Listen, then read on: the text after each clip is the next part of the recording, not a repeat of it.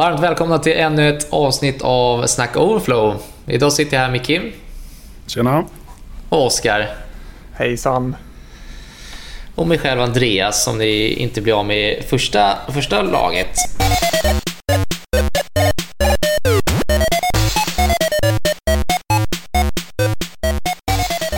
Idag tänkte vi snacka kring ett koncept som vi kallar holistisk utveckling.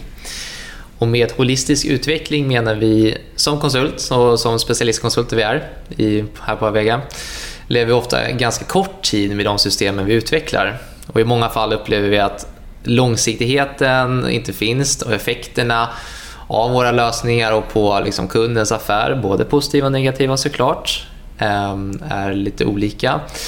I skiftet till DevOps, och då kan vi också dra in koncepten DevSecOps. Det är egentligen DevOps med, med säkerhet inkluderat, som det alltid ska vara egentligen. Brukar fokus ofta ligga mer på, på dev-delen framför just ops-delen i DevOps då. Speciellt Operate and Measure. Så med holistisk utveckling eller holistiska syn på utvecklingen menar vi egentligen helhetstänket och vi kan väl slänga in långsiktigheten med systemen. Att vi, vi konsulter gillar ju primärt, skulle jag vilja säga, det, det, kan man väl i alla fall dra en, en generell syn, att vi, vi konsulter eller utvecklare kan vi säga att vi, vi tycker om det nya och fräscha. Så kan vi säga. Men vi kanske inte alltid lägger så, så mycket betoning på att det här nya och fräscha, det ska leva under längre tid. Att nästa team som kommer in efter vår, vår tid på uppdraget ska, ska förvalta det här. Det ska köras i produktion i många år till. Ehm, och idag ska vi då snacka om lite erfarenheter kring det här och egentligen vårt, vårt perspektiv på vad man kan ta, kanske lite tips och tricks vad man kan ta för, för perspektiv och åtgärder till att faktiskt bygga system som lever eh, under längre tid och inte bara här och nu för att vi är, eh, vi är intresserade av, av, ny teknik helt enkelt. Så jag tänkte att vi ska, vi ska bolla lite första frågeställningen och då tänker jag att eh, Kim ska få, få, få snacka kring det här. Och egentligen frågeställningen är då vad är er inställning till och erfarenhet av att leva med ett system under en längre tid? Eh, ja, det är en eye-opener eh, att leva med ett system under flera år. Ehm, och se hur systemet kontinuerligt levererar värde till både verksamheten och även för kunderna som använder. Eller för användarna ska jag säga. Eh, och hur, hur man egentligen kan jobba långsiktigt men ändå vara feature, ha featurefokus. Eh, exempelvis, jag har tagit upp det tidigare i podden, min tid på ett försäkringsbolag. Eh, där vi hade totalt ansvar för applikationerna i vår domän. Uh, och eftersom vi både, då hanterade både interna och externa användare. Så vi var customer facing och sen hade vi våra handläggare på insidan. Uh, det kom ganska mycket support. Och bara den delen gav väldigt mycket insikt. Um, ofta var det så att vi var tvungna att gå in och upp, uppta, återuppta köp som hade stannats och se vad, okay, men vad var anledningen här och Eh, ställa, svara på frågor ifrån då interna användare. Eh, ja, det var ett distribuerat system så saker händer ju. Eh, och framförallt när man jobbar med DevOps så ska man ju hålla koll på de här grejerna i framförallt i measurement operate-delen. Eh, eller monitor, förlåt. Eh, så vi eh, kunde ju då både hantera saker manuellt men också att börja automatisera saker som var återkommande. Eh, så det var ju väldigt nyttigt att leva med någonting som har en, har en effekt på både verksamhet och på slutanvändare eh, under en längre tid.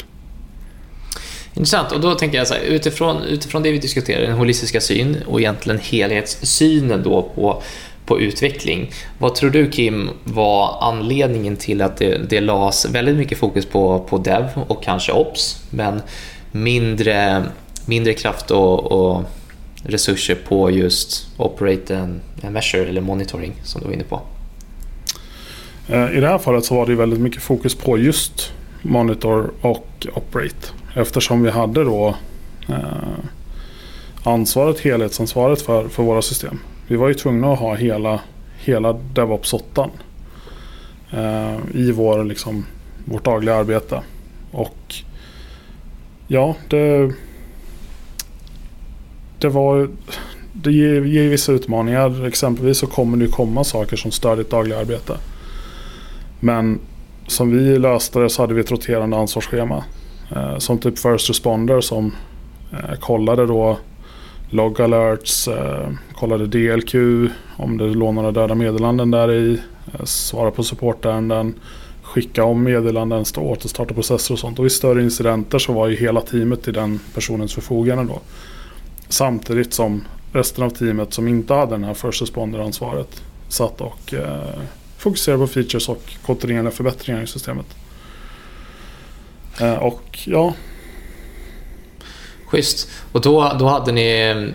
Jag är lite intresserad av att diskutera det här rullande schemat. Var det ett rullande schema mm. på, på alla utvecklare eller var andra kompetenser också med i rullande schemat eller hur såg det ut?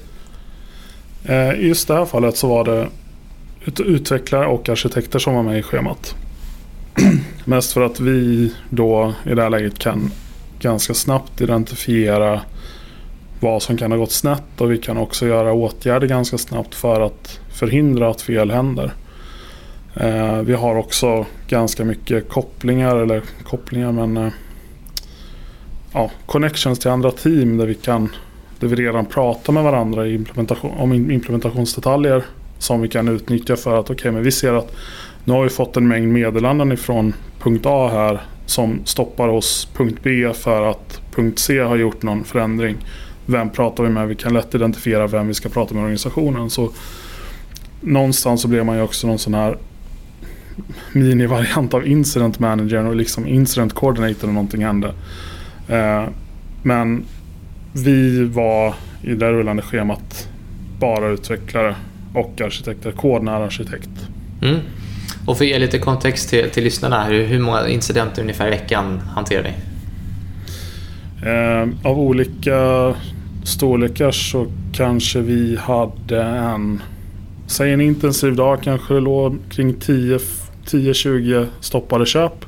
Och då var ju de low priority. Sen kanske det kom en högprioriterad incident ja, varannan månad eller någonting.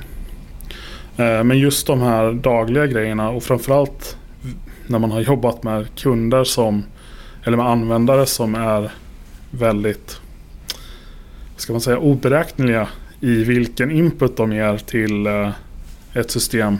Eh, så det händer mycket saker. Det är någon validering som fallerar någonstans. Liksom, någon, något skit kommer igenom ett meddelande i en process exempelvis. Eller så är det mer, ja men det har blivit en timeout någonstans.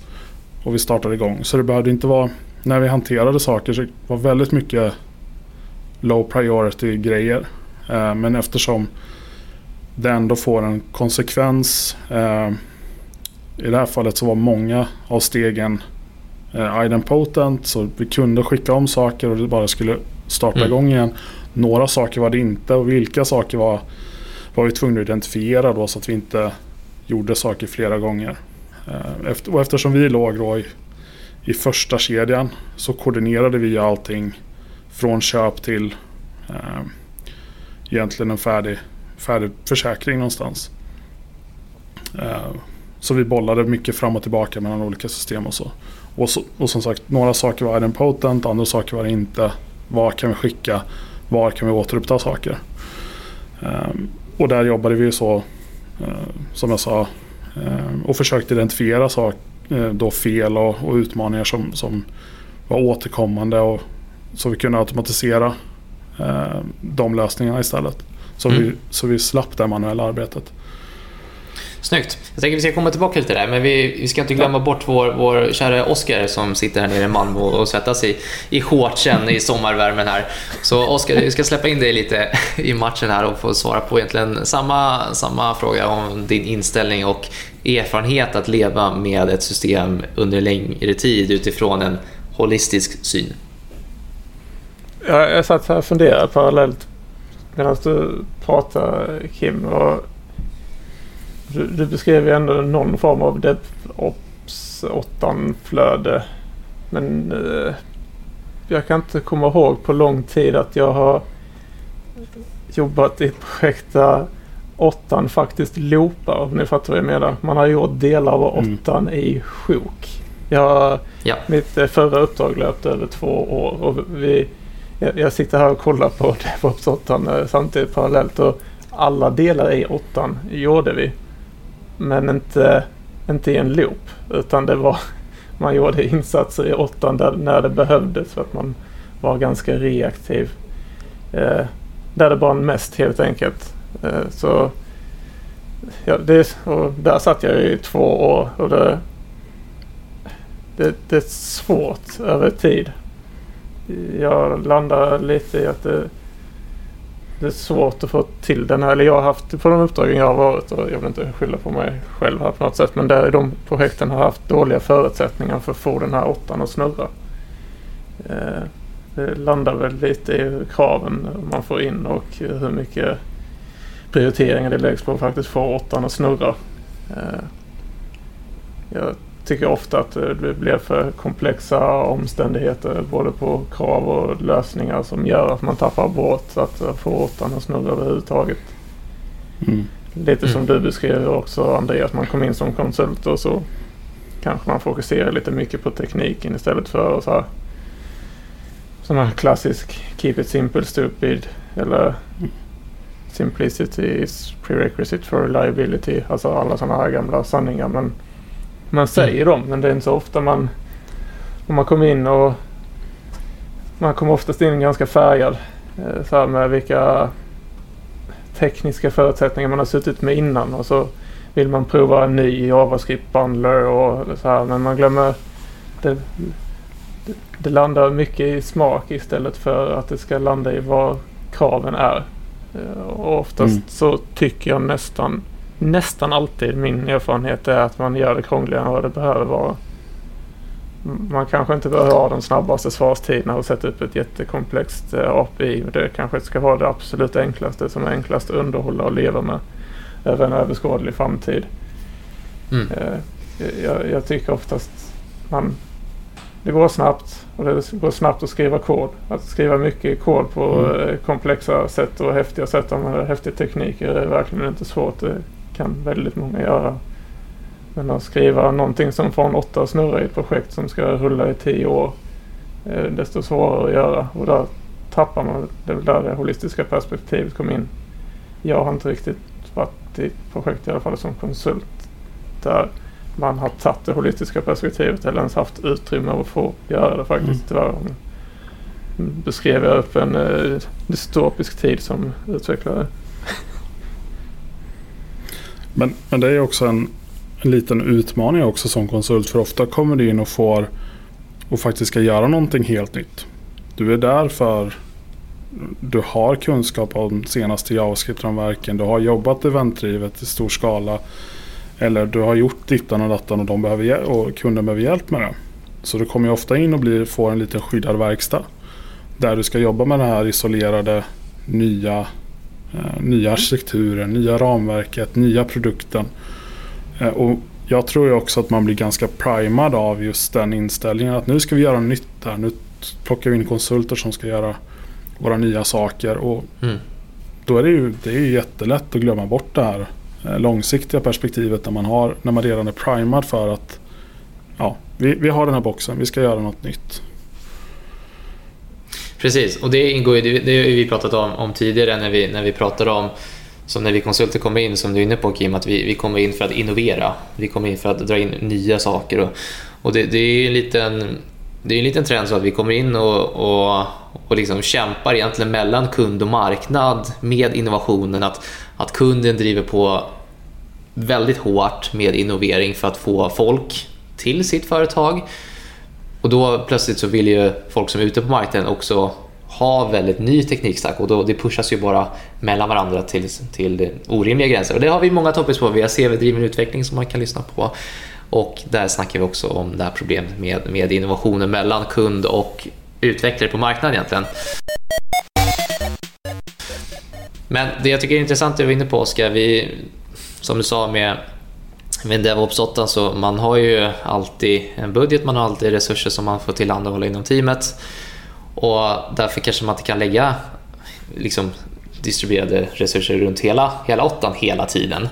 Och det är väl egentligen som vilket annat agilt ramverk som helst nu med att man, man tar de, de, de, de små byggstenar som passar för en själv och lägger egentligen mer resurser på, på vissa delar och vissa delar så behöver man inte lika mycket eller behöver inte alls. Eh, och jag blev lite trygg när du sa att man är, man är reaktiv men alltid behöver man inte vara proaktiv i allting. Eh, det beror ju på helt vad man, vad man bygger. Så det är alltid klart det bästa att vara proaktiv och liksom alltid ligga steget före en, en incident på det sättet. Eller sådär. Men i vissa fall så det gör inget om man kanske är reaktiv i vissa, vissa situationer att man får en en kritisk bugg men som inte egentligen påverkar affärs, det affärskritiska.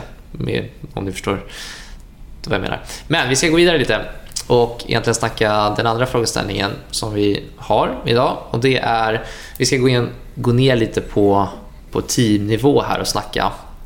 Och då ska Oskar få komma in här i matchen lite, lite mer och snacka. Och det är egentligen, frågeställningen lyder, vad innebär det för er och vad ser ni för och vad ser ni att det ställer för krav på teamen att ha en holistisk utvecklingssyn? Man får väl ställa... Nu skjuter jag lite från höften här men det känns som att man måste ta reda på vilken, vilket problem det är man löser.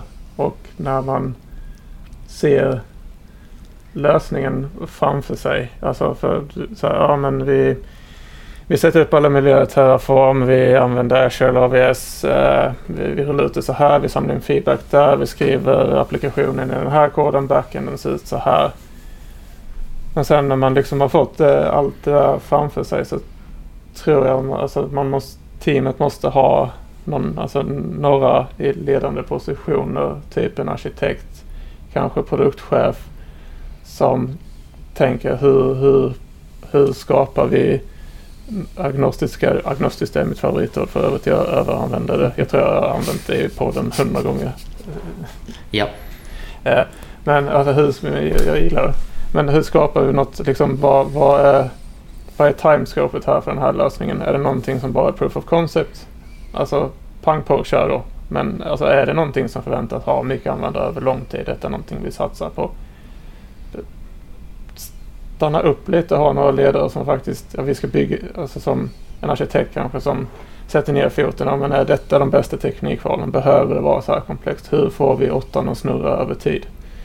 Eh, så att man inte bara springer på att lösa feature tickets hela tiden. Det måste man liksom göra ändå.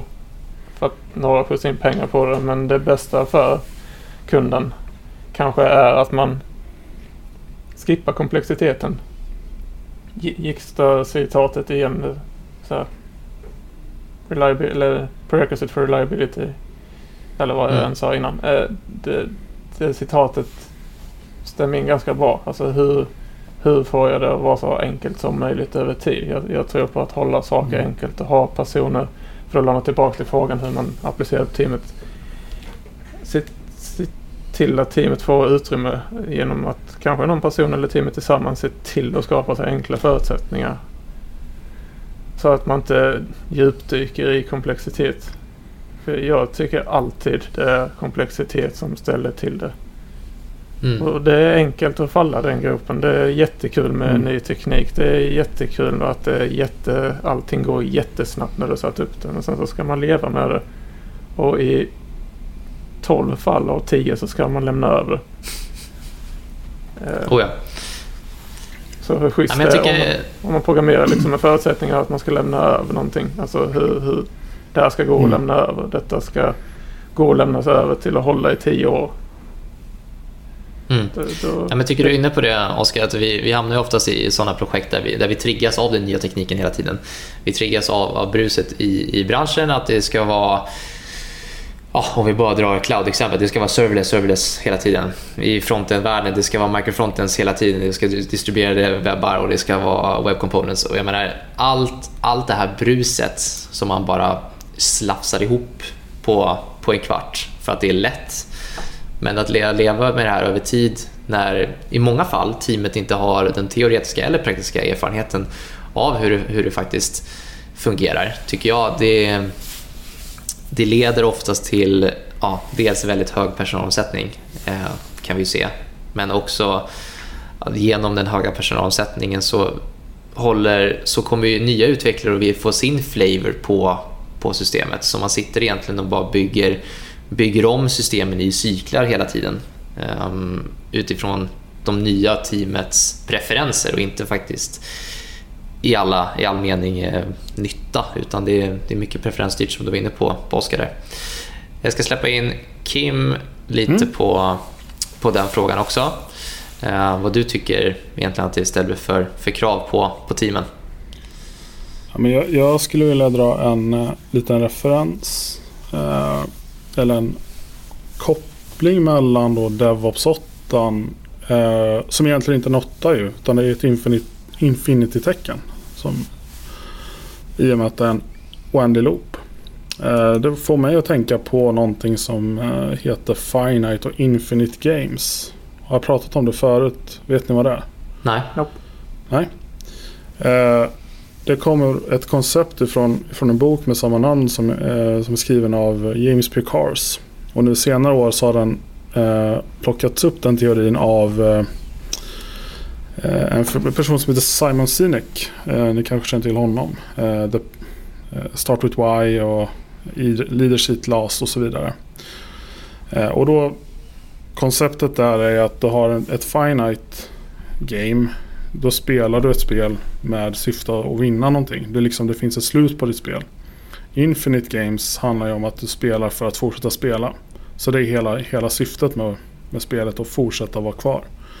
Eh, och det är väl egentligen den, den, det mindsetet som, som jag tror att är bra att anamma. Att så här, hur, hur säkerställer vi att vår applikation eh, eller vårt system eh, opererar utifrån det här infinite mindsetet. Hur ser vi till att det finns, att det finns kvar? Vad gör vi för, för eh, actions för att vi ska eh, kunna ha kvar det långsiktigt? Eh, och rena krav på teamen ställer ju att så här, ja men you build it, you run it. Den är ju ganska, ganska hård och ganska tydlig. Mm. Eh, sen har jag också tidigare jag ska inte bara hålla på och slänga, slänga mig med, med citat och sånt. Men Eh, tidigare så har jag ju nämnt någonting så här there is no maintenance. Eh, och jag skulle vilja omformulera den till att ja, men all is maintenance. Mm. Från liksom första kodraden, första committen, efter, allt efter det är ju maintenance av ett system. Eh, så fort du drar in ett bibliotek så måste du börja uppdatera det och hålla koll på de bitarna. Eh, förändra krav efter nya features. Eller förändra implementationer efter nya krav, lägga till nya features. Eh, vi gör mycket performance profiling och sånt men vad gör vi med den delen sen? Och vi pratar om reaktivt och proaktivt och någonting som man kan också anamma är så proaktiv refactoring. Att hela tiden liksom göra de här eh, små, små inkrementella uppgraderingarna, förändringarna i, i, ett system för att hålla det liksom uppdaterat. Eh, och baka in det när man ändå är inne och petar. Vad är, mm. det, vad är det Uncle Bob säger uh, i Clean Code? Uh, The Boy Scout Rule nämner han ju också. Eller nämner han. Uh, alltså en liten sån sak att man, man hela tiden lämnar någonting bättre efter sig när man går därifrån. Precis. Och där kommer vi in på hela, hela liksom erfarenheten att jobba med teknisk skuld kontinuerligt. Yes. Vi, vi kommer ju oftast in i projekt där vi... Där jag tycker att man kan prata om att man har väldigt mycket teknisk skuld hela tiden, men som egentligen bara, bara växer och växer och växer. Men man pratar sällan om, om arbetssättet att jobba med teknisk skuld. Som du var inne på mm. Kim, att det är all is maintenance. Ja, när vi får nya features eller när vi ska refakturera så, så är det där vi faktiskt jobbar med teknisk skuld. Det är, det är dagligen. Det är inget vi, vi liksom tar efter en sprint, det är inget vi lägger en, en dedikerad sprint till eller så, utan vi ska ju hela tiden jobba och förbättra koden som vi rör. Även fast det kanske gäller egentligen buggrättning. Men det, det handlar ju om att, att bygga kvalitet, mm. kvalitativa produkter långsiktigt. Jag har faktiskt en eh, ytterligare grej där. Och jag läste en bok för många år sedan som heter Building Maintainable Software. Eh, och där definierar de eh, upp så här, software maintenance är inte bara att fixa slit och släng. Och inte bara fixa buggar utan det handlar också om mycket annat. Och de definierar då upp fyra typer av maintenance. Och då buggar är en sak. Eh, miljöuppgraderingar av OS. Eh, krav är också en, en, en, sak som är maintenance. Och även preventive maintenance. Alltså kvalitet, teknisk skuld som vi är inne på nu. Mm. Eh, så jag tror att man måste liksom för, för att hålla långsiktigt så tror jag att liksom all is maintenance och liksom försöka förstå att det inte bara är att fixa buggar eller, eller hantera incidenter som, som ligger i den, eh, i den delen. Mm. Precis. Jag tänkte vi ska gå vidare lite och diskutera lite, lite utmaningar i, i cloud, i molnet. Och jag, jag har gjort en, en lift and shift-resa i, i molnet hos en före detta kund och Kim, jag vet att du också har gjort det är i försäkringsbranschen. Eh, Oskar har jag inte riktigt koll på, men jag vet i alla fall att ni är i, i en molnresa just nu på, på kunden. Och jag tror att det, det appliceras även här. Så jag tänkte att vi skulle diskutera lite, om vi tar att från att ha varit en väldigt tradition, eller traditionell on-prem eh, organisation till att liksom plötsligt gå upp till målet över en natt som många organisationer tror att man kan göra. Vad ser ni för skillnader och utmaningar gällande OPS-delen i det? Och då tänker jag Oskar, du ska få börja svara på det. Jag, jag kommer svara med fler floskler. Kör. Men eh, den kunden jag är hos nu har eh, övergått till en molntjänst. Och en utmaning med de här molntjänsterna är liksom om det ska hålla över tid så tycker jag det är, är viktigt att skapa sig förutsättningar som gör att man inte blir som ett team förvånad. Minska mängden hur mycket förvånad du blir när det kommer ett stort förändringskrav. Som ett exempel, denna kunden flaggade för, de har lagt mycket tid i olika tjänster eh, på att gå in i en stor molnleverantör. Men så flaggade man för mitt i när jag precis har skrivit en massa Terraform-skript för en specifik molnplattform. Så kanske måste gå över till den andra.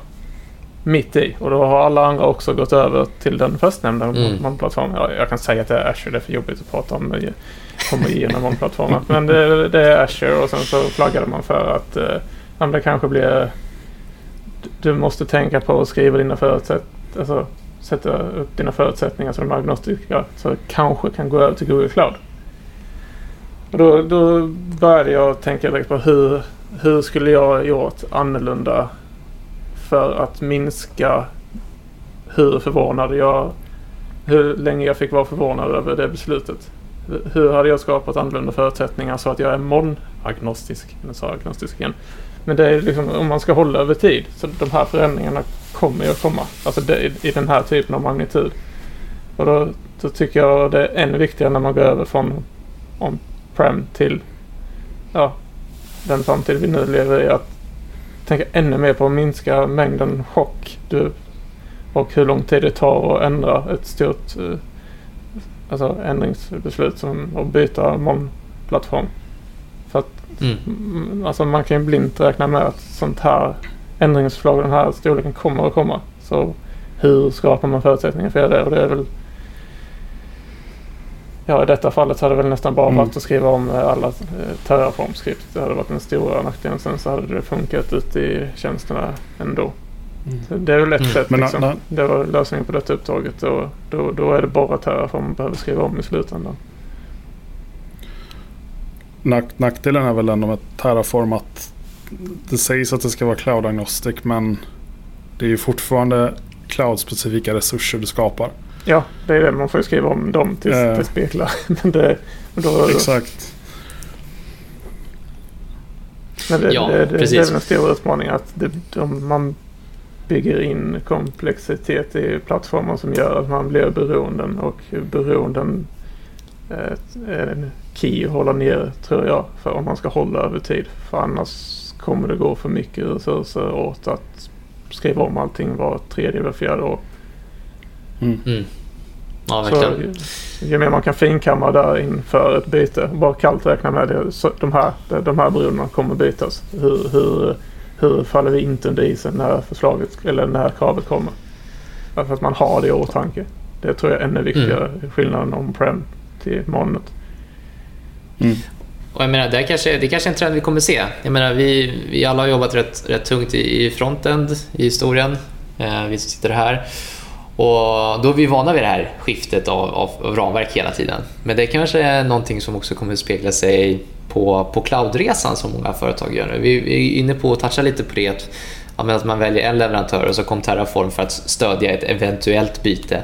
Det ska, det ska bli intressant att se nu tycker jag de kommande fem åren hur många av våra våra kunder som har gjort en, en, en cloudresa oavsett om det är Azure, AVS, GCP eller något annat. Hur många kunder som faktiskt väljer att hålla sig till, till det månet eller plötsligt bara, nej men nu ska vi faktiskt skifta helt. Och jag tror mer att det kommer bli en, en eh, multi, vad säger, en hybrid cloud miljö, ish, än att byta helt. Men det kommer bli intressant att se om den här första stora kunden som vi kommer få gör ett, ett skifte och se om det kommer vara en trend. Eh, det ser jag fram emot i alla fall att se hur det kommer funka. Men Kim, du ska också få komma in i matchen och svara på samma, mm. samma fråga egentligen. Från on-prem till cloud, vad, vad, vad ser du för skillnader och utmaningar? Ja, men jag, jag hakar på Oskar lite där, men jag har en liten annan approach. En liten annan vinkel och det är kostnader. Eh, för nu helt plötsligt så ska ju teamen också ta ansvar för inte bara köra saker på on-prem utan också ta ansvar för kostnaderna av resurserna de använder i cloud. Eh, och tidigare så har vi fokuserat på liksom performance från ett applikationsperspektiv men nu måste vi också analysera performance utifrån kostnadsperspektivet. Eh, och hur, hur gör vi det? Hur, hur planerar vi för ja, men, operational cost egentligen? Vi har inte en virtuell eller en server som står i ett rack någonstans längre. Ja det har vi i och för sig men vi vet inte var den står. Eh, som en IT-avdelning har hand om Eh, och kan ge kostnaden och sen budgetera på det sättet. Utan vi måste hela tiden börja planera för vad kommer det här kosta direkt. För vi kan ju se det i prognoser i, varje cloud vendor. Eh, men de har ju som sagt de har ju varit dolda länge. Eh, men nu som sagt det, ibland kan det bli smärtsamt att se hur mycket en resurs kostar. Oavsett vilken, vilken leverantör du har. AVS, GCP eller Azure. Eller någonting. Mm. Eh, sen är det också en ganska schysst grej. Eh, för inför det här eh, avsnittet så kollade jag också. Om man tänker holistiskt så kan man ju också ta in en liten miljöaspekt i det. Och nu helt plötsligt så kan du också räkna ut via då. Jag vet att eh, Azure har det, jag vet att eh, Google Cloud har det. Jag är nästan 100% säker på att AWS har det också. Hur, alltså generera rapporter på hur mycket eh, koldioxid som din, din lösning släpper ut i naturen av att köras i deras datacenter. Hur mycket energi drar din applikation också. Så det går ju att få ut ganska mycket på en, på en sån granulär nivå nu. Eh, tidigare har du ju kunnat det men då har du också det har ju också varit lite dolt för teamet. Mm. Men just den här synligheten som Oskar var inne på. Hur planerar vi för resurser i eventuellt multicloud? Eh, hur håller vi den öppen? Eh, och även vad har vi för eh, kostnader helt enkelt. Jag håller med. Det, jag kommer ihåg den resan vi gjorde när vi skulle faktiskt göra en lift and shift strategi upp till, till, eh, till Azure. Och då var det egentligen bara vi skulle ju egentligen, resan upp till målet var viktigare än att, att kanske själva liksom kapabiliteterna i Azure så att säga. Mm. Eh, det var inte det som var det viktiga. Vi skulle inte gå från att liksom hosta på virtuella servrar on-prem till att gå över till serverless. Det var inte en sån, sån drastisk utan det var bara lift, shift och så upp med det och se om det, om det snurrar. Men jag kommer ihåg det när vi, vi gjorde precis som du är inne på Kim, att just den här kostnadshanteringen är ju väldigt intressant tycker jag. Man pratar oftast i månsammanhang som att det blir billigare och på ett sätt blir det ju det. Ish, att du, det beror på såklart, absolut som allt annat. Eh, det, vi, det jag menar är att oftast på de här, de här verksamheter som vi har varit på, Kim och Oskar, är att man har ju provisionerat serverhallar. Liksom, man har ju köpt in fysisk hårdvara. Man har liksom skrivit av den här hårdvaran på x antal år mm. och så kostar den för att det är en, en hel IT-avdelning som ska maintaina och uppdatera och ja, ni, ni fattar. Um, I Azure så är det ju, är det ju teamet som, som hanterar. Eh, oftast är det man använder bara sina egna kapaciteter. Man kan eh, klart gå upp och ner i, i skalning och men jag tycker att det är mest intressant i i Azure eller oavsett leverantör nu så, så kan man ju också göra den här förtidsprovisioneringen. Eh, eh att man, man köper in resurser på jag kommer inte ihåg om det är ettårsbasis eller treårsbasis för virtuella maskiner i Azure. Något, något av det där är det. Eh, för att då kunna få också kostnadsfördelar. Mm. Men och på det sättet kan det ju bli billigare såklart. Men jag tycker oftast det är när du vill man vill ju oftast inte bara gå upp i, i molnet för att det, det, det är trevligt utan man vill ju göra om lite saker. Eh, vi har ju alla suttit i, i uppdrag där serverless är väldigt, väldigt aktuellt nu och det finns ju an, andra kapaciteter i, i molnlösningen som är väldigt trevliga att, att hålla på med. Men jag tycker oftast att det är, det är de nya kapabiliteterna som gör att det, det, det kostar väldigt mycket pengar i, om man jämför med de traditionella liksom, on-prem-lösningarna vi har suttit med. Att vi har, liksom, vi har fysiska servrar med, med virtuella maskiner som, som kör liksom SQL-databaser och ISer. Som, och, det, och that's it. Mm. Det är inte så mycket mer. Men i, i moln, molnvärlden så då, är ju, då finns det hur mycket roliga kapabiliteter som helst som man kan pilla på. Och som, som vi brukar säga, med väldigt enkla medel eh, få en väldigt hög kostnadsbild på på sin infrastruktur. Eh, det kan vi också snacka lite war stories kring senare, men jag tänker mm. vi ska inte, vi ska inte gå in på det. Bara, det. det. känns lite som att vi, så här, med serverless nu, det här är bara en, en, en liten spaning, en liten ja. rolig spaning. Eh, behöver inte alls vara sant. Men det känns som att vi har gått full, full circle nu, vi är tillbaka till mainframes. Där vi, har liksom, där vi betalar för antal MIPS, alltså million mm. instructions per second. Eh, fast vi betalar då hur många invokeringar vi har på vår, på Lambda eller Azure Function. Precis. Det, det, det, har gått lite runt där. Ja, och jag menar om man på tala om, om mainframe, där jag, jag kommer inte ihåg hur historien kring IBM kring hur det är, men det var ju en tid då mainframe inte heller gick, gick så bra, men så bara slängde man på lite, lite fancy buzzwords på det med eh, Eh, med deras operativsystem som heter någonting med jag kommer inte ihåg nu vad det heter. Men mm. eh, jag menar, det är ju det vi ser i, i branschen nu. Så länge man slänger lite fina buzzwords på det och kan, och kan bygga en hype kring det så går ju den här cykeln, Kim, som vi snackar om. Eh, mm. Historien återupprepar sig själv hela tiden. Eh, så det är rätt intressant att, att se. Det är inte bara modet som, som kommer tillbaka utan det är även, även eh, hur vi utvecklar och jobbar med, med våra applikationer. Ja, vi ska gå vidare lite, tänker jag, så vi inte, inte fastnar i mainframe-världen, för det, det ska vi inte fastna i eh, för länge. För länge. Exakt, fast vi jobbar med serverless nu och mera. Men vi ska gå vidare till nästa frågeställning och Oskar ser väldigt sugen ut på, på att, och höra sin egen röst här och prata lite, så han ska få, få svara på en fråga. Och den frågan egentligen, den är väldigt generell, den kan vara väldigt filosofisk, men den kan också vara väldigt rolig att svara på. Och frågan lyder, hur tar vi beslut som gynnar vårt system långsiktigt? Mm. Eh, jag kan ta ett väldigt eh, tydligt eh, ett exempel om vi eh, går tillbaks lite till fronten det som du sa innan Andreas, det är vi vana vid. Vi som jobbar med, har jobbat med fronten, att man byter ramverk till eh, höger och vänster. Alltså, fast nu de sista åren så tycker jag ändå det har varit liksom view, react. Nu har man inte behövt byta så länge. Men jag tycker problemet när man, om man tar det som ett exempel, för detta speglar mycket andra grejer som inte bara är frontend. Att valet av frontendramverk tycker jag oftast tyvärr landar i ett politiskt beslut. Man, man vi, vi, väljer React för att, inte för att, ja det kanske är, vi kanske kan skriva bra lösningar där. Det känns, det är så lätt att hitta folk i Sverige som jobbar med React till exempel om vi tar den svenska marknaden. Det finns väldigt mycket duktiga React-utvecklare som har jobbat mycket i React. Men på mitt uppdrag nu där vi skulle jobbar mycket med webbkomponenter. Då gick vi mot strömmen lite och valde svält. Och då är det många olika delar hos uppdragsgivaren. Så jag fick en tumme av Andreas hade hon extrem förkärlek till svält. eh, men eh, många olika delar i organisationen som kunde vi jobba oss har eh, höjt ett varningens finger och sagt lite what the beep. Varför väljer ni svält? vi sitter ju i Angular och eh, React. Ja, men för att till det vi ska göra är den bästa lösningen.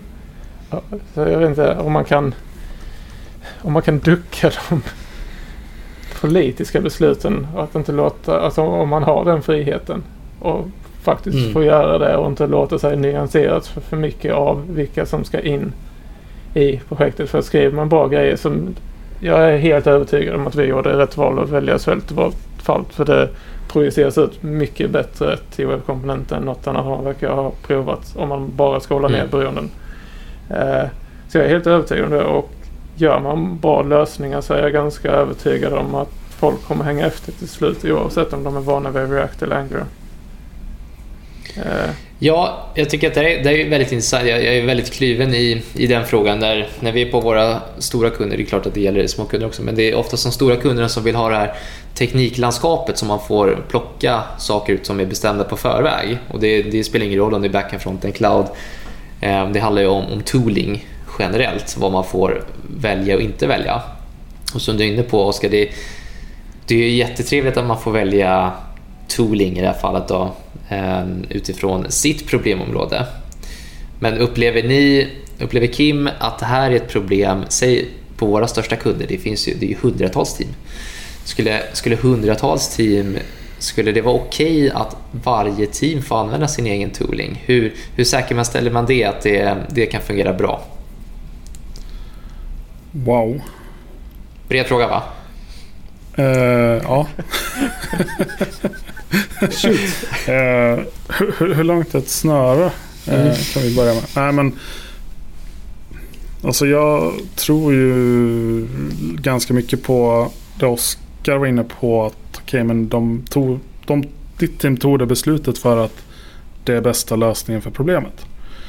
Och då är det väl det. Det är svårt att argumentera mot det.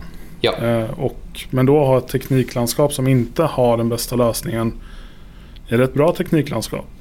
Eh, jag är inte säker på att det är det. Utan, men det finns, så mycket, det finns jättemycket parametrar. Vad, oh ja. vad är det för existerande kompetens? Var, vart vill vi? Hur kan vi ta hand om det här? Eh, ja, jag kan nog inte riktigt svara på din fråga faktiskt. Nej, Nej jag förstår det. Den, den, är, den är väldigt filosofisk såklart. Jag tycker jag, tycker jag är in, helt inne på, på det, ni, det ni snackar om. att Det är klart att teamet ska få välja. Om teamet drivs som en egen produkt och teamet vet bäst vilken, vilken teknik som, som passar bäst. Det är klart att teamet ska få välja det.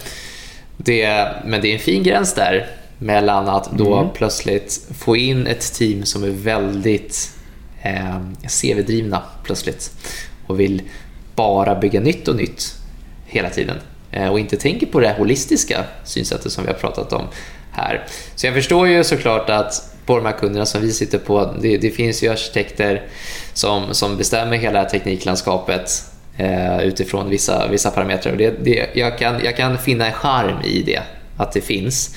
Sen tycker jag i många fall att tekniklandskapet som bestäms eh, kanske, kanske skulle tagit lite andras, andra beslut kring det. Mm.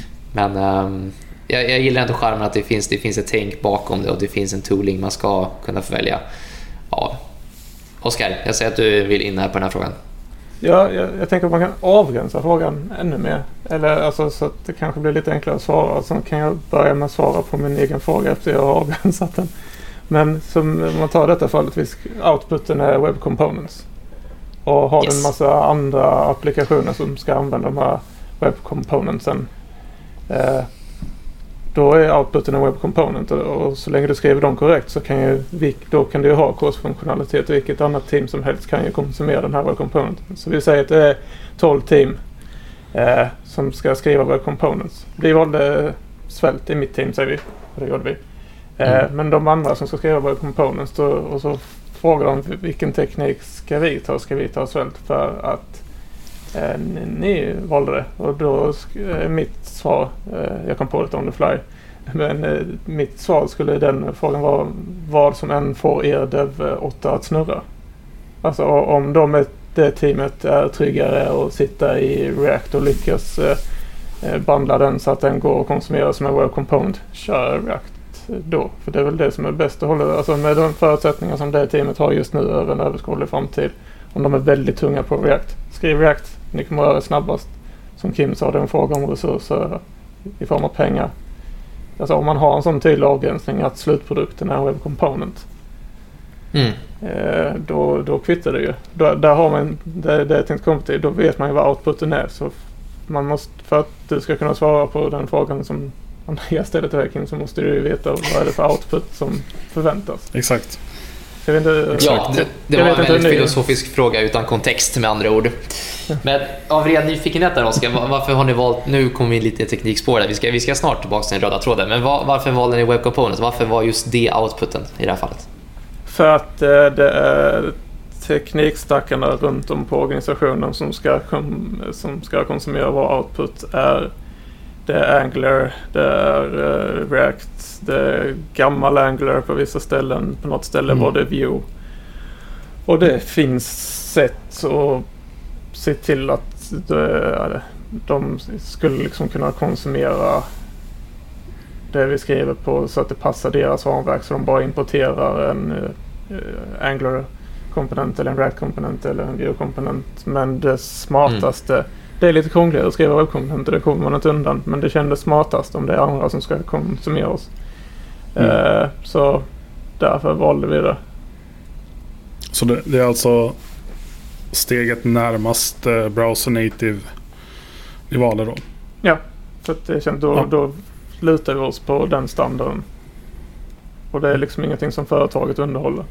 Så det, det kändes rimligast då. Och nu ett par månader senare känns det fortfarande ganska rimligt. Mm. Snyggt. Gillar det svaret. Jag som är en liten Web Component-kämpe här borta. Speciellt svält. så vi- Det svaret gillar jag. Härligt. Eh, jag tycker att vi, vi ska ta och börja avrunda där. Vad, vad känner ni? Ja, Har, Och då ska vi ju- inspirera. Ja, men det tycker jag. Vi har pratat lite erfarenheter kring holistiska synen. Vi har varit inne på att det ligger jättemycket på teamnivå såklart. Att det är teamet som, som egentligen ser till att den här holistiska eh, synen upprätthålls. Eh, vi har pratat mycket kring okay, hur man kan få in roterande schema på beredskap och jour liksom hela tiden. You build it, you run it, ta hand om det perspektivet. Och det handlar egentligen om, om ansvar och inte se utveckling som en start och slut bara. Utan det, det, är ju- det är kontinuerligt. Det, det är inte någonting man bara man bygger och så går det över till maintenance och sen är det, låter man det ligga där i tre år eh, för att sedan ta upp det. Eh, så om man hade bara fått...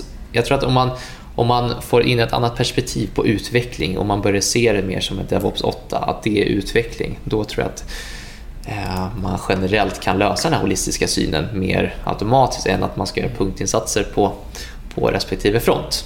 Vill någon lägga till något? det viktiga att komma ihåg är att inga system är klara. Så är det.